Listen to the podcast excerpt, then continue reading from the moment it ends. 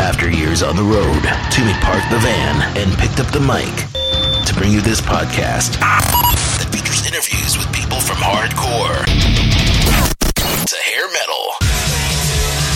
This is Talk Toomey with your host, Joshua Toomey.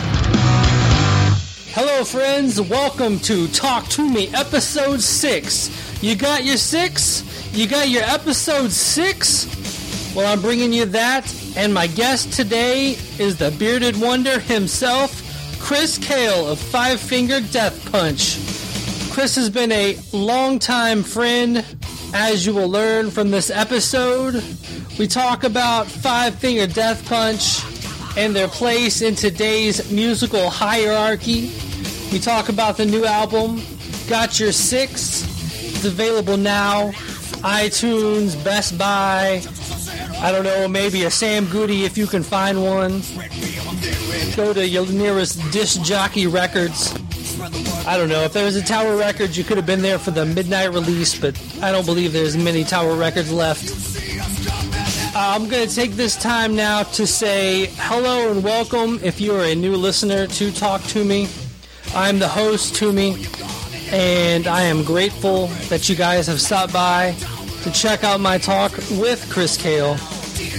If you're listening now, hit that subscribe button on iTunes, hit that subscribe button on your podcast addict, or whatever outlet you're listening to me on, hit that subscribe button, rate, review. So, subscribe, rate, review, let me know what's going on. You can always hit me up on Twitter at Talk Toomey Talk. That's at Talk Toomey Talk. T A L K T O O M E Y T A L K. At Talk Toomey Talk. Because that's what I like to do. Talk, talk, talk, talk, talk. I've also got a new feature on this episode. I'm going to start interviewing other podcasters, kind of spread the word about their podcasts. I've got a great old friend of mine. Uh, his name is Aljon Go. He used to run the local buzz in Nashville, Tennessee. Uh, every Sunday night, you can hear all your favorite local bands. Now he has some wonderful podcasts. Uh, the WDW Tiki Room, the WDW After Dark, and then also he has a wrestling podcast that you will learn about. Uh, so, first off, we're going to hit you with the Aljon interview, and then always, and always, always, stick around for my good friend, Chris Kael. All right, Aljon, appreciate you coming on the podcast. Welcome to Talk Toomey. Thanks for having me, man. It's so good to hear you after all these years, for heaven's sake. the shoe is on the other foot now. Got me interviewing you for a change. I love it. I absolutely love it. And uh, congratulations on your podcast and, and taking the steps and uh, becoming an older, more seasoned rock and roller, man. You know, we got the family and everything now, and but you still have the boys' charm and good looks. So good for you. Thanks. Thanks so much for that. All right, let's get into your radio shows. You've got the uh, you do a lot with Disney. You've got the the uh, Tiki Room. Tell me about that. Yeah. Yeah, so I host a couple different podcasts. Um, uh, after getting out of commercial radio, I, I got into podcasting and host the WDW Tiki Room. It's a show about all things Disney. You can find it on iTunes, and if you you like you're a big Disney geek, you like the theme parks especially, you like what's going on with Marvel and Star Wars as it pertains to the Walt Disney Company. It's family friendly, so you can definitely check it out and uh, get some insight into what's going on, Disney news and celebrity interviews. We talk to animators, we talk to uh, artists as well as Disney stars and uh, actors and such. So give that a shot, WDW Tiki Room. And then the other show that I host is actually an adult uh, side of Disney. It's called WDW After Dark. Uh, WDW standing for Walt Disney World. So we'll talk about Disney, Disneyland, of course, the parks, and we'll sit and discuss kind of like a roundtable, um, a panel show. Uh, so it's very morning show like. You'll, we have news, we talk about comments, stuff that other Disney uh, podcasts don't talk about, you know, violence and things that are going on, ticket prices, and this, you know, uh, what are what is going on that we don't like. Um, but we're all fans, so we we share in our fandom. We just have fun, and it's very much kind of the same type of discussion that you'd find on Nerdist or Attack of the Show, some of those uh, Chris Hardwick type shows, and it's very much influenced by that. And the Disney fandom hasn't had anything but sugary kind of everything's good and positive in the world, and, and we just wanted to be more realistic. So this is this is definitely more edgy, not family friendly per se. so so are these actually like Disney uh, backed, or are they, or, are these like just autonomous? Yeah, they're yeah. So uh, I produce these podcasts for the Weeby Geeks Network, and Disney because um, it's not backed by Disney. Um, the the WDW Tiki Room runs on Sorcerer Radio, which is, is the number one oldest streaming fan radio station. So it's a family friendly show, and the network show on Sorcerer Radio is all family friendly. And we do have guests from Disney, and Disney, um, you know, promotes stuff on that particular show. And then After Dark is kind of like totally autonomous. This is kind of like, you know, when when people pay for you to do certain things, you want to make sure that they're they're done in a certain way. And uh, and here we're totally unfiltered. This is this is how we talk. This is how we are. Um, you know, th- th- this is not funded by any corporation other than ourselves. So uh, we do have sponsors, but you know, they they want us to be who we are. They want us to be real.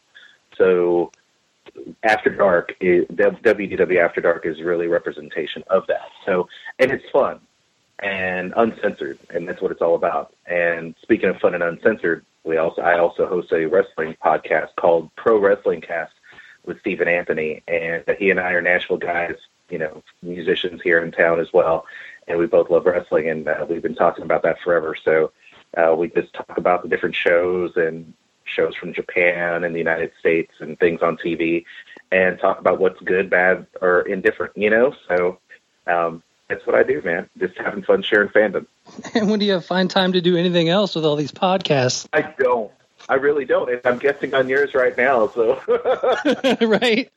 It seems like yeah. If I'm not uh, if I'm not recording an episode right now, I'm editing an episode, or I'm you know doing my my my pre-show stuff, my post-show stuff. It's you know tweeting, Facebook. It's it's a it turns it's turned into a small small little job for myself. But you know, it's a passion project, right? It's like when when you you used to come to the radio station when I was hosting, um, we we poured so much time and effort into our bands and to promotion of our bands and to to get the music and the word out of our shows, and that's exactly what it is. It's all about passion. It's all about sharing your love, and the internet really these days makes it so much easier for people to get the word out uh, and to find other people that have the same likes, which I really, which I really like. Which I embrace the new media, man. As soon as my wife got me an iPod Classic, um, you know, seven years ago, I just loved what this was all about. And uh, I'm just, I'm glad that you're doing it, man. And and it is hard, you know. It's just like it's just like being a rock band, but but at least at this time, you you kind of you have your own destiny. But the, you know, this kind of you know it scratches that itch of creativity and music, and it's actually gotten me, re, you know, it's gotten me reconnected with a lot of the old friends that I had, a lot of the bands that I used to play with, a lot of the guys I used to play with. So it's been it's been great so far. That's that's awesome. Rock and roll and good people in rock and roll um, are have been hard to find. Um, and uh, you, you've always been like a really cool dude, and I'm just glad that uh, now you got an opportunity for your personality to shine on these shows. That's pretty awesome. Awesome, awesome. Well, that's kind of going into the next part that I had for you. But the uh, so you ran the local buzz for how many years did you run that show? Oh man, uh, since 1999 to 2000. Didn't seem like a whole lot, but I think it was 2009 2009 to 1999. So 10 years. Yeah, almost almost 10 years, and before the, and that was on 102.9 WBUZ, and before then, you and I had met when I was working at WKDF when it was a rock station in Nashville. That was from 1995, 96 to wow. 1999, and then uh, as soon as I stopped doing that at the Buzz, I ended up podcasting a couple months later, which was hilarious. So. Um, but yeah, the, the the local buzz was a lot of fun, man. And I think some of my favorite interviews were whenever you you and the 12 volt negative earth came into the studio to to be interviewed. You guys were so much fun. It's, it's such a crazy thing to like look back. I mean, I can't imagine doing you know 14 years of of local, you know, of the basically a, a town's local show. But the one thing I I want to ask you is like sitting through those 14 years of being in in the local on the local show. How did you do it? It's hard to be honest. I uh, KDF when I was on 103 KDF, they were all about it. They supported it. Now I didn't start the show there.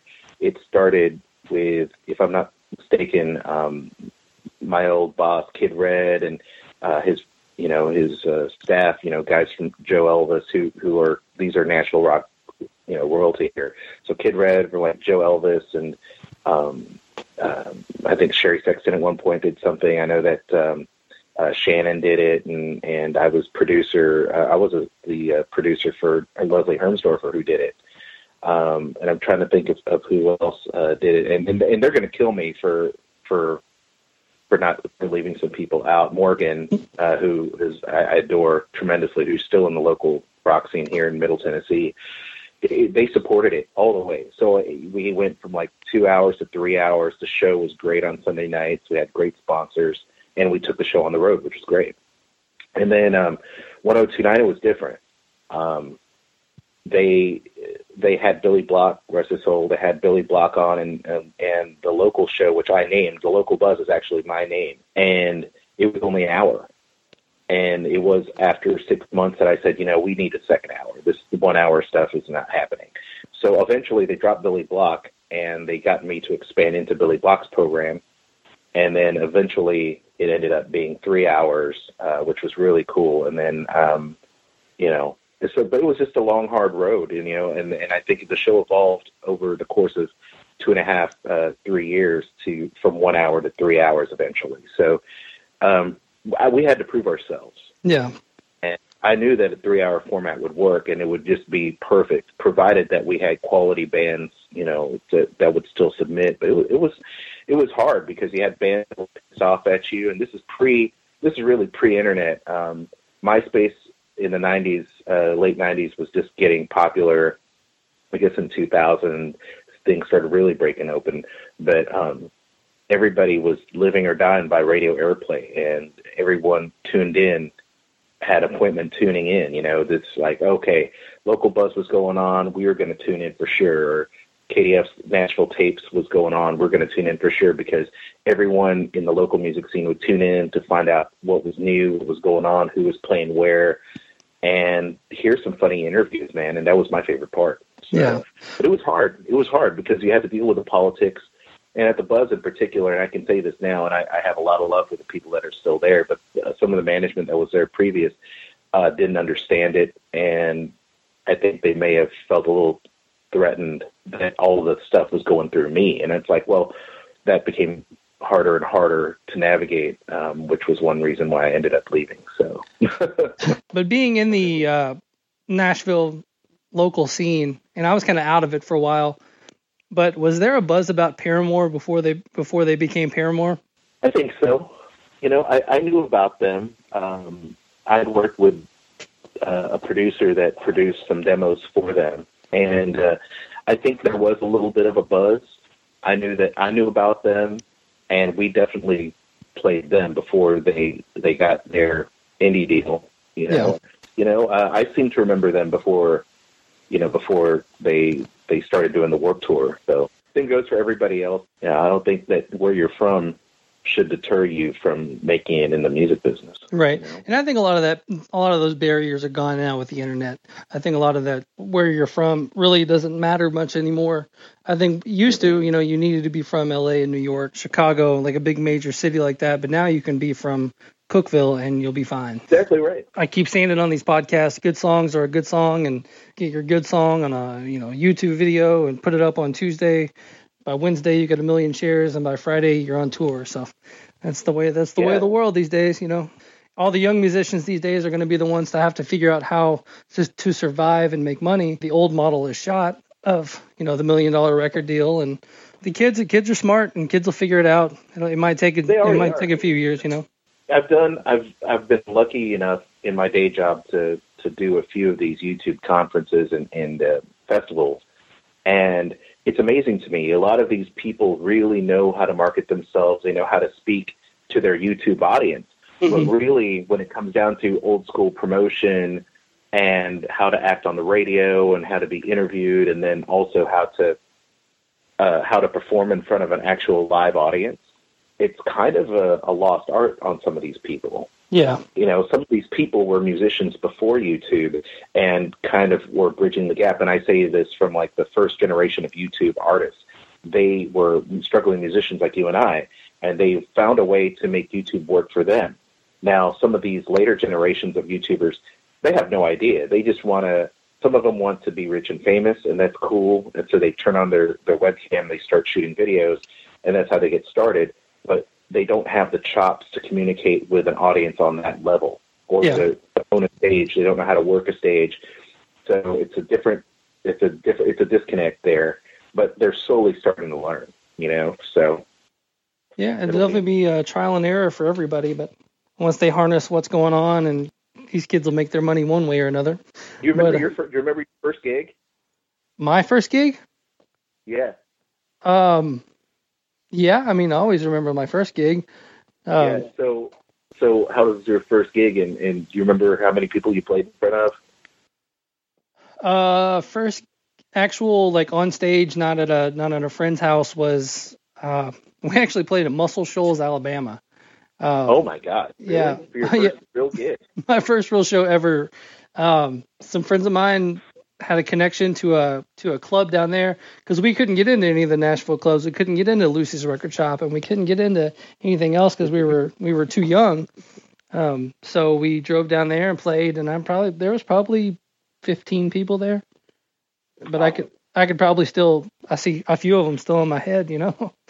But uh, yeah, it, when I was in high school and I and I played my first gig, I thought that it would be so cool if if these people were turned on by what we were playing. We were playing a bunch of covers, maybe a couple originals, but I just thought to myself, how cool would it be if they all got turned on by what we were playing and they actually responded and knew me for someone outside of whatever my academic program was, whatever was, because I actually could play guitar. I, you know, when I when I play guitar, I could actually I felt more empowered. This is where I feel the most comfortable in my in my skin. You know. I guess kind of along the uh, same lines of that, and it's kind of a funny story that I I still kind of think about to this day.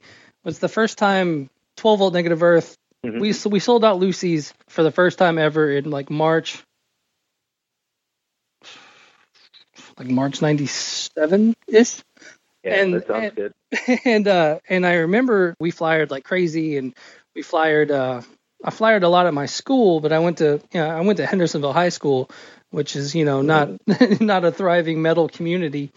And uh, but right. I remember looking in the crowd, and like a big chunk of my school was there, and it like absolutely blew my mind because I you know I didn't talk to those people on a daily basis, and it's not like Hendersonville is close to Lucy's record shop, so it was you know, it was it was always a strange thing to see people I went to high school with that came to see my show that I didn't really talk to on a daily basis. But it's kind of that whole, you know, seeing me in a different light, like you were saying, you know, your friends and stuff saw you in a different light. That was that was for me. That was just the cool part about it is you know playing rock star, ultimately wanting to be a rock star. I don't. I really. It's hard for me in the era that you and I grew up to think that anyone wouldn't want to be that successful as the people you saw on MTV. Yeah. Because when you when you put on, when you put on a guitar, you you get enamored with the feeling of okay, you know, I'm getting ready to, to perform a show. I'm gonna I'm gonna play music with my friends, and we're gonna take over the world. We're gonna travel in a in a 15 passenger van, and ultimately, you know, make money so we don't have to have a real job. It's just it's just funny to me how how things work out, you know, and um, Oh, that's awesome. All right, and uh, just let everybody know how they can find your shows. Oh, sure. So if uh, you're down with this, you can find me on Twitter at Aljon Rocks. Uh, also, you can find me on JediMouseketeer.com. I blog about a whole bunch of Star Wars and Marvel and stuff there. Not music related, but uh, Aljon Rocks is uh, music related, so you can find articles and all kinds of stuff that I'm I'm up and around doing. So Aljon Rocks on uh, on Twitter. And then uh, my podcast, don't forget, on iTunes. So if you like WDW Tiki Room, family friendly Disney show, download that, subscribe to it. WDW After Dark, the web show is also on YouTube. You can find that on iTunes. That's the Adult Disney Podcast and Webcast. And then ProWrestlingCast.com, and that's where you can find me uh, talking about Pro Wrestling Cast, uh, Pro Wrestling, ProWrestlingCast.com. So, um, and man, congratulations on your show. We could probably go on and on about the local local rock scene and more about it. So, yeah, well, definitely. Yeah. Maybe it'll become a segment, our monthly. Uh, yeah. You know, talking about our, our our old days. Yeah, you know what? There's so many more stories to tell. You know, and um, ra- radio is not what it once was, but you know, but hopefully everyone can out get out there and still support local rock, and uh, and I do on occasion. I still get out. Right. So hopefully, uh, hopefully people can still support the, their local rock scene. So yeah, actually, you were uh, you had posted this the other day about maybe doing a local local buzz type podcast, and I think that that would be absolutely fantastic. Yeah, I mean it's something worth exploring. You know, I think you know I, I was also good with leaving the, the local buzz as it as it was in mm-hmm. the hands of, of people that um, you know that I trusted. Um, where the show is now is a completely different thing, you know, than it was when I left it. But um, but I think there's still a, a great group of fans like yourself that still want to hear that. And and if you and if you're down with it, good. You know, subscribe to to Talk Toomey and leave some comments on iTunes and say, hey, you know what? I, I heard John and Timmy talk about the old days, and I, would like to get local buzz back on podcast form. And so, if you want the eh, so basically, if you want the local show, go to iTunes and and comment, or you can go to yeah, Twitter hashtag local show yes or hashtag yeah, local show no. hashtag local buzz. Tag to me and uh, Anna and myself, Aljon Rocks, and then I'll, I'll look at it. I, I posted something on my Facebook about that, and I was thinking, you know, and so far it's a lot of people dig it. So I don't know, maybe you know, if we have more people respond to it, that's cool. And I'm willing to open it up for more independent rock and metal, and uh, and not just from Nashville, but right. definitely will be Nashville oriented for sure. and then you know you need a fourth podcast, so. Of course, man. I mean, come on. You, can always talk uh, talk to me on there. Or maybe we could just maybe we can just uh, get a, a show together and, and figure out how to do the local buzz on on Talk Toomey. How about that? there we go. I have been playing music. I, have been adding tracks to the end of it. I've I've sent out you know a lot of feelers for uh, underground unsigned bands. So you know, just uh, just yeah. tag, you know, I tag them on the end of the episode, and then you know they're there if, if people want to listen to them, type thing. So, so you know, I got to keep keep trying to do what I can do for the for the kids exactly and for the people. Right, man. exactly. Bring music to the people and and bring good good warm feels to everybody, man. I mean, music brings people together, and it and podcasting has brought us back together, and that's awesome, dude. So Sweet. I look forward to hearing more of your shows, man, and yeah, definitely. my old friends from the old radio days coming on your show. So I, I can't wait to hear them. Awesome, Aljon. Well, thanks for coming on, talk to me, and I will talk to you soon. Right on, brother. Thanks, Aljon, for coming on, talk to me. It was a blast having you on. So great to hear your voice again after all these years. But now, for the time you've all been waiting for, we're going to talk to Chris Kael. And I have to say, I've known this man for a good 20 years of my life, and I could not be happier for a nicer guy to be in the position that he's in and to still be so great with the fans and to have not forgotten where he came from and not forgotten everyone that got him to where he is today. So it was great to talk to him, great to chat him up. We didn't have a whole lot of time. He had to get to a meet and greet at one of the Five Finger Death Punch shows. And catch them if you can. They are out on tour right now with Papa Roach and in this moment out touring the world. So, without further ado, Mr. Chris Kael. Chris Kael, welcome to the podcast. Thanks for coming on. I know I've only got you for a few minutes, so let's go ahead and get into this. Tell Sounds me how. Good, man. My pleasure. Cool, cool. Tell me how the tour is going. Oh, it's been great. We're out here with Papa Roach in this moment from ashes to new, touring all across the United States. Had some really big shows. Uh, I think the biggest one was in uh, one of the Dakotas. About 10,000 people showed up for that one. Wow. Nice big outdoor show. Yeah, it was crazy. So yeah, we're playing uh, all arenas on this tour as we did with the uh, the Volbeat thing. So nice big crowds, lots of uh, positive response. Doing some new stuff off of Got Your Six, and uh, even on one part, I'm actually getting to sing a couple of verses. So uh, uh, my my vocals have have stepped up a little bit on this one. So it's uh it's nice. I've always loved singing, and it's good to be able to have that opportunity to to step up on the uh, the main mic and do some more vocals. Nice. Yeah, getting uh, in preparation for this podcast, I actually downloaded, uh, you know, Got Your Six and was listening to it. And correct me if I'm wrong, but I really feel like you guys wrote that album for arenas. Is that... 100%. 100%. It was, uh, we were examining our live set uh, the last time we were out. And, you know, we got some real strong big hits with uh, songs like Coming Down, Remember Everything, The Wrong Side of Heaven, um, you know, stuff that's kind of I don't want to say lighter fare, but you know, all all honesty, it is kind of lighter fare with that stuff. Great songs, but not real heavy. Uh, so we were looking to have some more four on the floor stompers, yeah. basically on this record, kind of uh, kind of revamp some life back into uh, the live set rather than relying on the, the big number one hits that we've had. Try to get back in and, and get some more stompers. So uh, you can definitely tell that attitude on the on the record for sure yeah, with the single, the Jekyll and Hyde single, I just, I every time I hear it, I just imagine the entire crowd doing that, the O we O we O part. Yep. That's, that's one of the one of the great parts about that live set is them singing along to that for sure. And with your uh, live set, and with you and the the, the Kill Army, how are you seeing how are you seeing the Kill Army out there? It's great, man. I mean, uh, it started off. I had a uh, an idea years ago with the the douchebag shirts that I've had. Um, that's where it all started off as far as the t-shirt stuff goes. And once I got into Death Punch, you know, uh, I'm a huge fan of Kiss, and uh, kind of a tribute to to them who, without having seen Gene Simmons at a young age, I probably wouldn't be doing this thing. But you know, kind of a tribute to them and a, a tribute to the fans as well. Came up with the Kael Army shirt, and uh, see a bunch of those out there. I see a lot of the Shit Yes Sons, the uh, the Cthulhu shirts, uh, a lot of stuff out there. So if you if you wear one of my shirts to the uh, the show, I'm going to recognize it. I'm going to see you, and I'm going to do my damnedest to hit you with a guitar pick wherever you're at in that arena. I've been working out a lot, so I got some uh, some good guns that can get it to the back of the arena, even if you're way back there. It's going to be a you know, Jesus Christ. Good thing I can edit. these. Good thing I can edit these.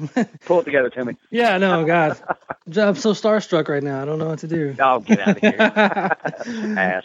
No, what I was saying, uh, you know, with all that working out and stuff, you're gonna have to get those guns for those ten thousand seaters. You know, and get those oh, get the yeah. pick to the back of the room. Yeah, Jason Hook is is the king of uh, the pick flick. Oh yeah. And, uh, he gave me he gave me tips way back when I first started, and uh, yeah, I think using his technique with my uh, my muscle gains from the last couple of years of lifting weights, uh, I've, I've got I've got it down at this point. Nice. So with with the theme of you know playing larger venues and the arenas and all that stuff, there's a lot of talk these days about who are the next festival headliners. You know, when Kiss retires, if they ever do, mm-hmm. and Black Sabbath is obviously you know going to retire, and Iron Maiden and all that stuff. So, do you believe that Five Finger Death Punch could take that take that reign over? Man, we are we are definitely poised. I mean, that's not never something that you would expect or or say, oh yeah, we're going to be the next Black Sabbath. I mean, fuck, I, I didn't think I was going to be the next Death Punch, let alone Black Sabbath. You know. Right. Um, but I mean, we are in a position where we got a ton of fans out there. Um, you know, we sold millions of records at this point.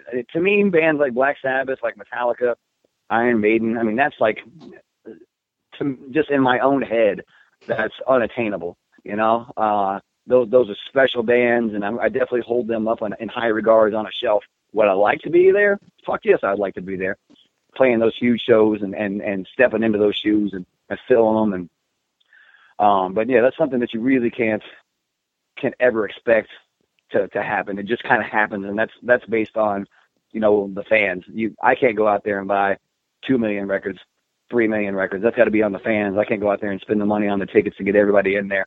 Uh that's a natural organic thing that that happens and you know we're we're good at what we do. Uh a great live band all great musicians um, you know, we put on a great show. We're doing everything we can possible to uh, to put on a, a good show for the fans and get those fans out there. So as long as the fans are out there supporting, which they have been, and we truly appreciate it. Um, you know, they, they keep on coming in droves, and I always hear about us reaching new people, even at the at the, the level that people perceive us being at right now. We're still gaining new fans, you know. So yeah. I'm I'm hoping fingers crossed. It's not going to be for lack of hard work. That's for damn sure. You know, with that and with that too, you know, congrats on the number two album in the country. Thank nice, you very much. Thank you. know, we, yeah, number two on Billboard, but number one in, in physical sales for the week. Number one in your heart. yeah, and and the hearts of 114 other thousand people out there. So, what is it about Five Finger Death Punch and Disturbed, and and there's a handful of bands that actually do still sell records. What do you think that mm-hmm. is? I really don't know, honestly. Um, I've I've wondered that myself. Uh, again, 100% appreciative, mm-hmm. but I don't I don't I think it probably goes into like um, probably our personal connection with the fans. You know, we we're all in charge of our own social media outlets. So if you're following me on Twitter, Instagram, Facebook, whatever, those are all run by us. It's not some PR marketing guy sitting in an office uh, running things. Uh, that's actual us. So there's there's certainly a, a personal connection. And you know, with social networking and, and the social media stuff these days, you really develop like a feel for you know kind of having a friend in a yeah. band, and you always want to support your friends. That's about the only thing that I can think of that would you know lend itself to the the record sales that we're having, aside from the fact that you know we're putting out great songs and, and great records that we're putting a lot of work into. But I think that definitely the the skewed view that if you if you're it's like a it's a blurred reality these days where if you're a fr- if you're a, a friend of somebody on Twitter and Facebook and all that stuff, it's like you actually have a real friend, you know. Um, and that connection is, is very strong with us. Um, yeah, we we're very active, very involved, and uh, we do have that kind of connection. And like I said, I think people just want to help their friends, and luckily we got a lot of friends out there.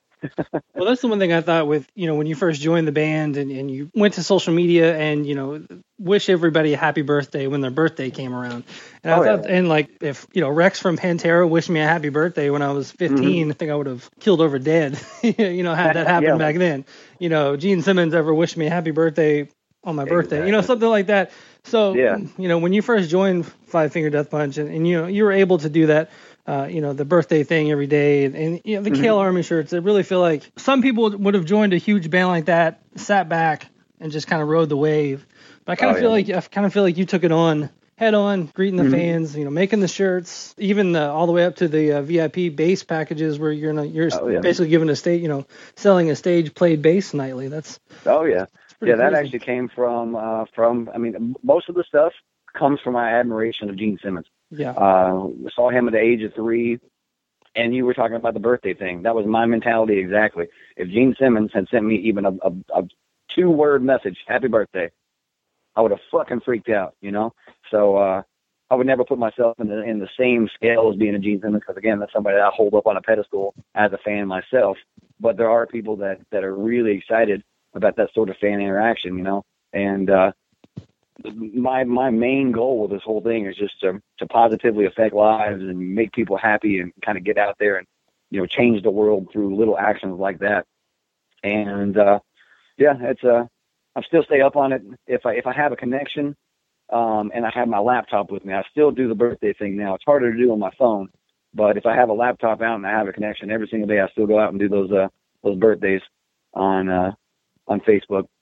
Yeah, I've just noticed through, just through social media, I've noticed, you know, you you've connected with the fans on a, on a whole nother level, and mm-hmm. you know, mm-hmm. with the band, you know, and I kind of keep going to that, but with a band of, of your stature, you know, for you to actually just continue to talk to everyone as much as you can, you know, that's got to be taxing.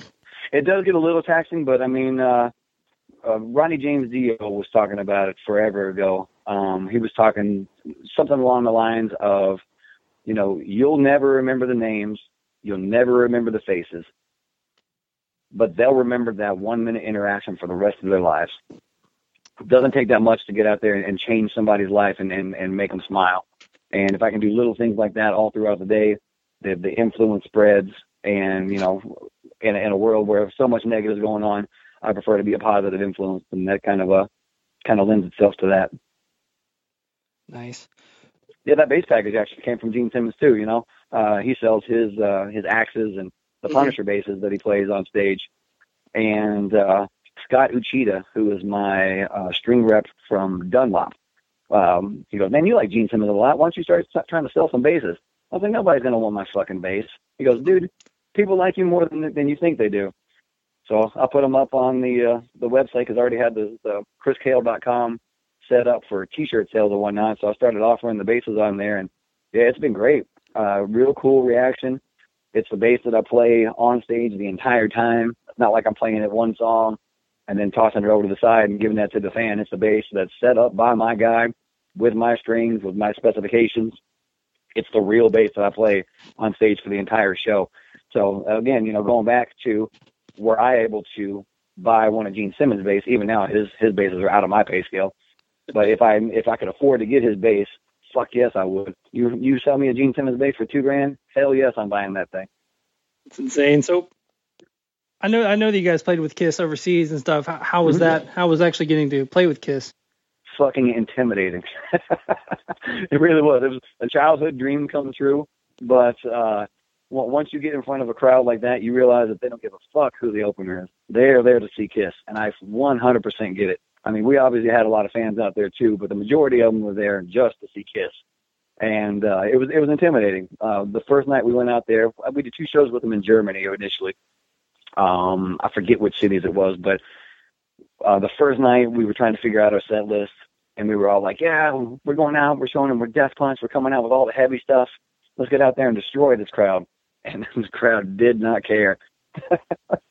it was about three songs into it, you start hearing slowly the chant, "We want kiss, we want kiss." I'm like, "Fuck, we bit off more than we could chew."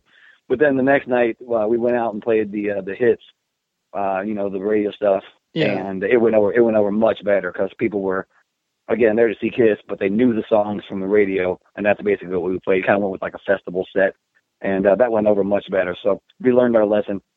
Not coming out trying to rip people's faces off at a Kiss show, just come out with the hits and uh, give them something they're familiar with. That's another thing too with Five Finger Death Punch is you guys are on terrestrial radio. You're in heavy rotation, and this is super heavy songs and super heavy mm-hmm. band. And I, I, you know, I just I wonder where you guys broke through uh, to be almost you know that band or or uh, you know there's a couple bands on but you know for the most part it's Avenged Sevenfold Disturbed and Five Finger Death Punch and then you get mm-hmm. You know Candlebox Seven Mary Three and Live. You know it's, it's yeah not exactly. So, yeah I, uh, a lot of that's got to do with our our management. And uh, we we work with uh, Jackie Kajzer who is um Full Metal Jackie. She's a a radio genius got a lot of a lot of connections um just a, a very good uh, radio girl in the sense that you know she knows what she's doing. She's got developed positive relationships over the years, and uh, you know we put out great songs that people want to hear. Combine that with Jackie and her expertise, uh, and Jeremy's a real good radio guy too. Jeremy's uh, uh, I don't know what his background is as far as that goes, but I mean, he's always watching radio charts and seeing what's charting, what's moving where. He's he's very involved in in that side of things as well. So definitely uh, again, very fortunate and very very happy to be that band that's on the radio all the time. You know, as a kid, uh, you grow up wanting to hear that one song of yours on the radio that one time, and to be able to get in the car and hear our songs over and over again. Uh, it's it's still a bit overwhelming. I've known you for 20 years, and and mm-hmm. you know getting in the car daily, and and there'll be a Five Finger Death Punch song on the radio, and it's just you know it's like you know you can't you can't get away from it. And that being it, said, it, you know, it literally is like I live in an alternate universe. Yeah. It really is.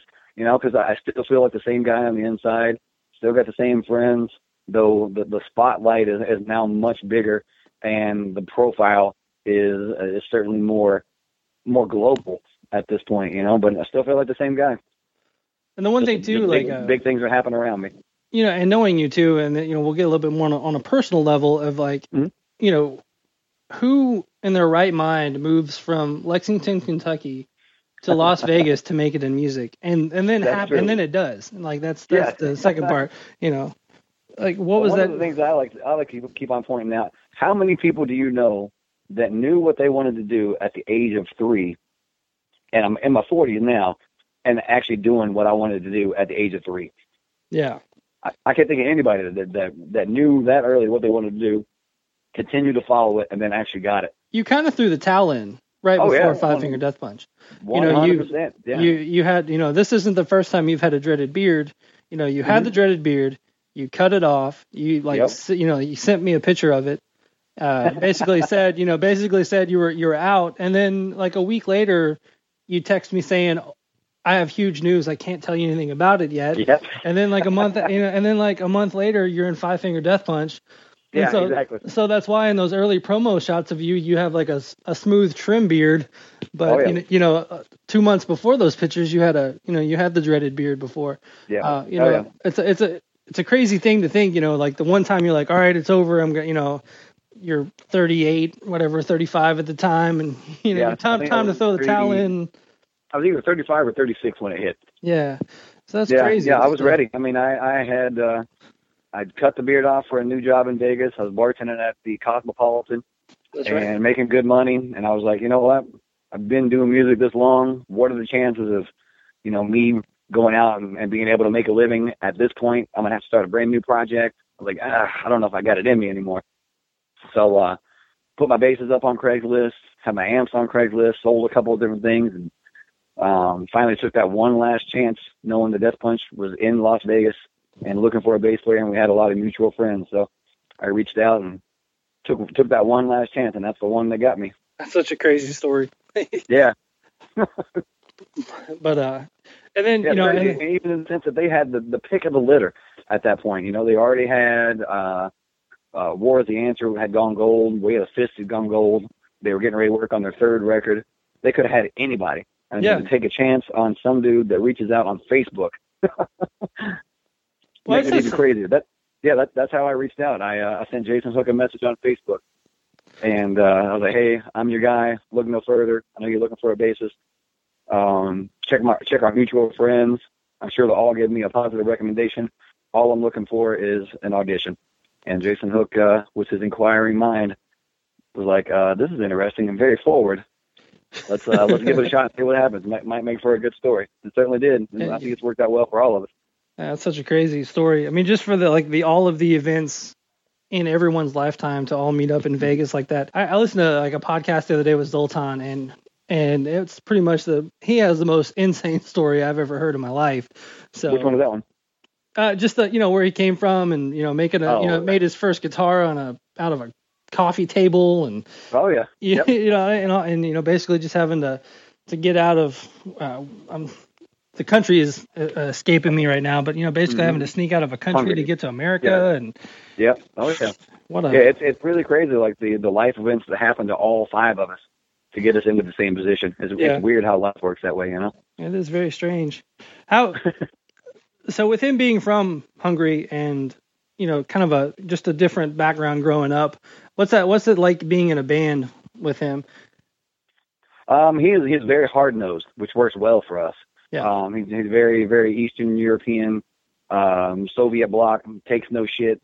Uh, very very direct and forward, uh, and that that works well in this business. You know, I'm very much the uh, the nice guy, doesn't want to rub anybody the wrong way. Uh, Zoltan is, is hard nosed and driven. Um, always very fair, always does the right thing, but very direct. No bullshit with that guy. Nice. And with your fans out there, and and in a, in a uh, business full of bullshit and bullshitters, it's it's nice and refreshing to have someone on your side that's neither one of those. right? So with your fans out there, and you know, uh, with all of our listeners listening to this, uh, they know you're a huge UK fan, University of Oh, Kentucky yeah. Wildcats. So Yes, tell sir. me, the the other life dream basically is you guys got to do Rupp Arena, but not only Rupp Arena, but they gave pretty much gave you the run of the place, and then you got Mhm. and, and you were there for a few days just doing tour production. What about that dream come true? Yeah, I mean to be able to start off the brand new tour in Lexington, Kentucky at Rupp Arena. You know, we had our pre-production there.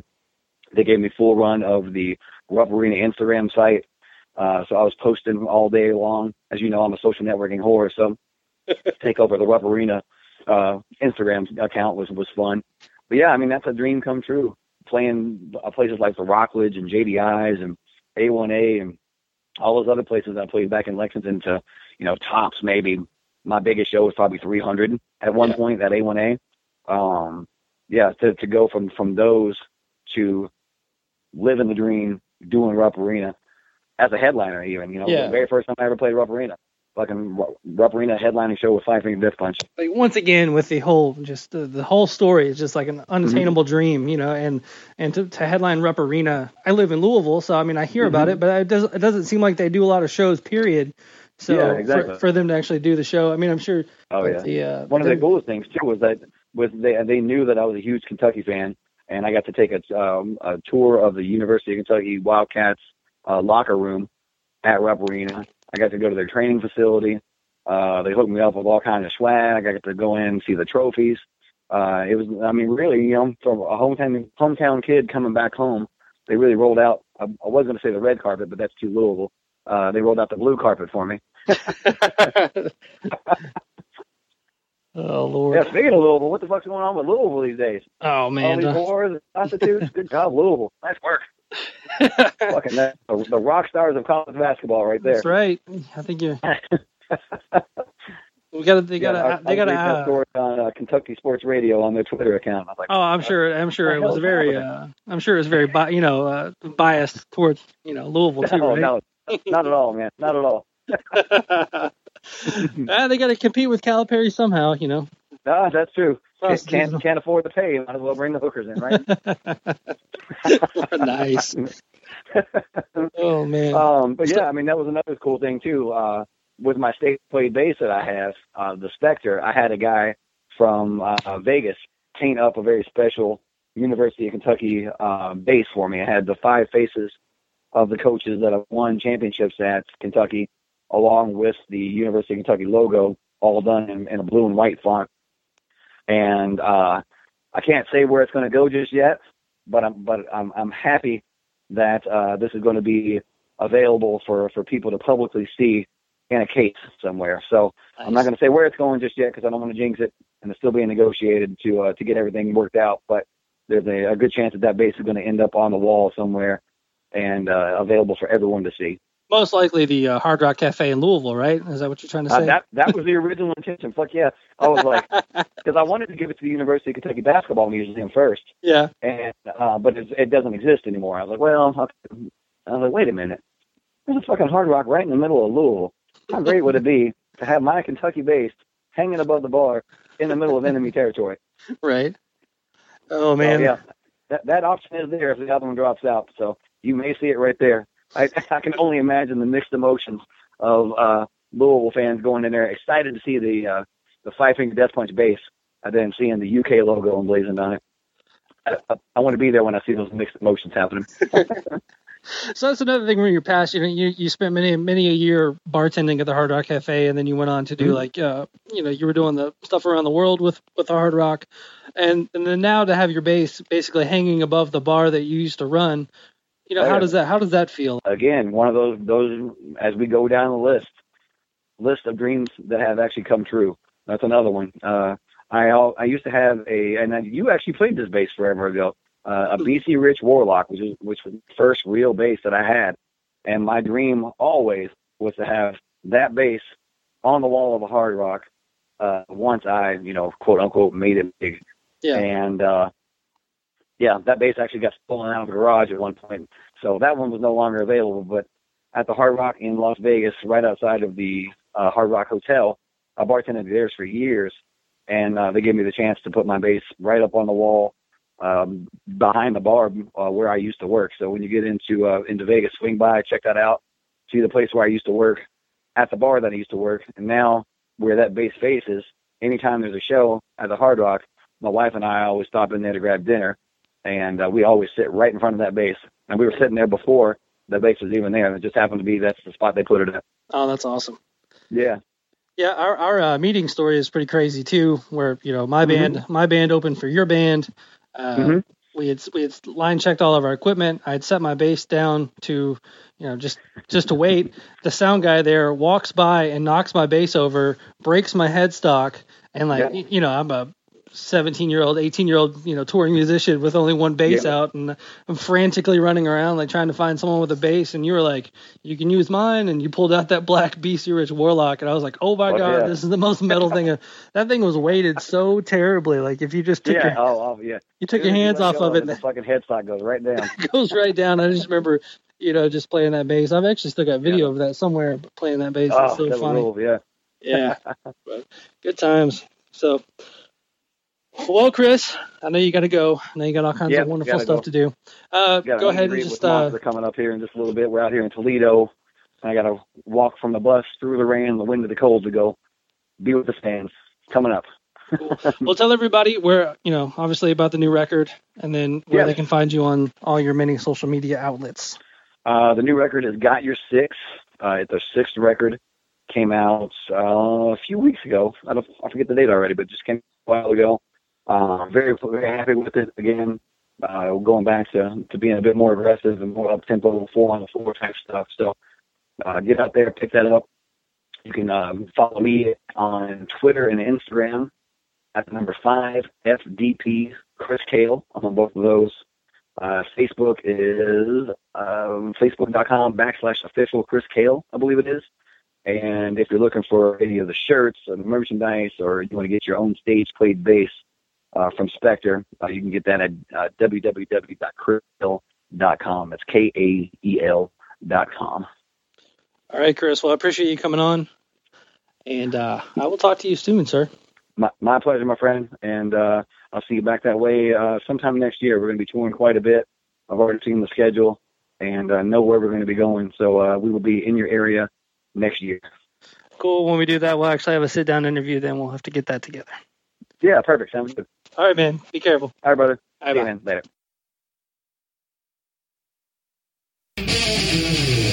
And there you have it, friends. Episode 6 is in the books. So please hit me up on Twitter at Talk Toomey Talk, Facebook.com slash Talk Toomey Talk. Once you go to iTunes, subscribe, rate, review. I got to get those reviews up. I got to get a high rating. Let's do this. Let's make this a family affair. And while you're there, you can go to my past episodes. I've got episodes with Billy Grey from Fozzy, Frank Novinec from Hatebreed, Bobby Burns, formerly Primer 55, formerly of Soulfly, now of Murder the Flesh. And you'll be notified with new episodes like my episode next Tuesday with Virus from Dope. So, go hit up all those outlets. Get the podcast, share the podcast, tell a buddy, bring a friend. Let's do this. Let's make this huge. Like I said, if you're listening for the first time, thank you. If this is the sixth episode you've listened to, thank you. And also, I just want to say that I've seen the where in the world the downloads are taking place, and I have to say, my mind is blown when I see that people are listening in Saudi Arabia, people are listening in Thailand. There are people listening to Talk Toomey in Ireland. Ireland, the home of the name Toomey. How cool is that? But with all that being said, I'd like to thank everyone who's listening, no matter where you are, no matter where you are in this world. If you're down the street from me, please don't tell me because that's kind of creepy. If you're down the street, down the block, across the state, across the country, across the world, the podcast has gone global. Just like Billy Grey, it's global. Thank you for listening. And in the spirit of Aljon and the local buzz, I'm going to leave you with She Said Fire, a great band, great, great band. Go check them out. This song, Matchstick Anthem. And until next Tuesday, be kind to one another.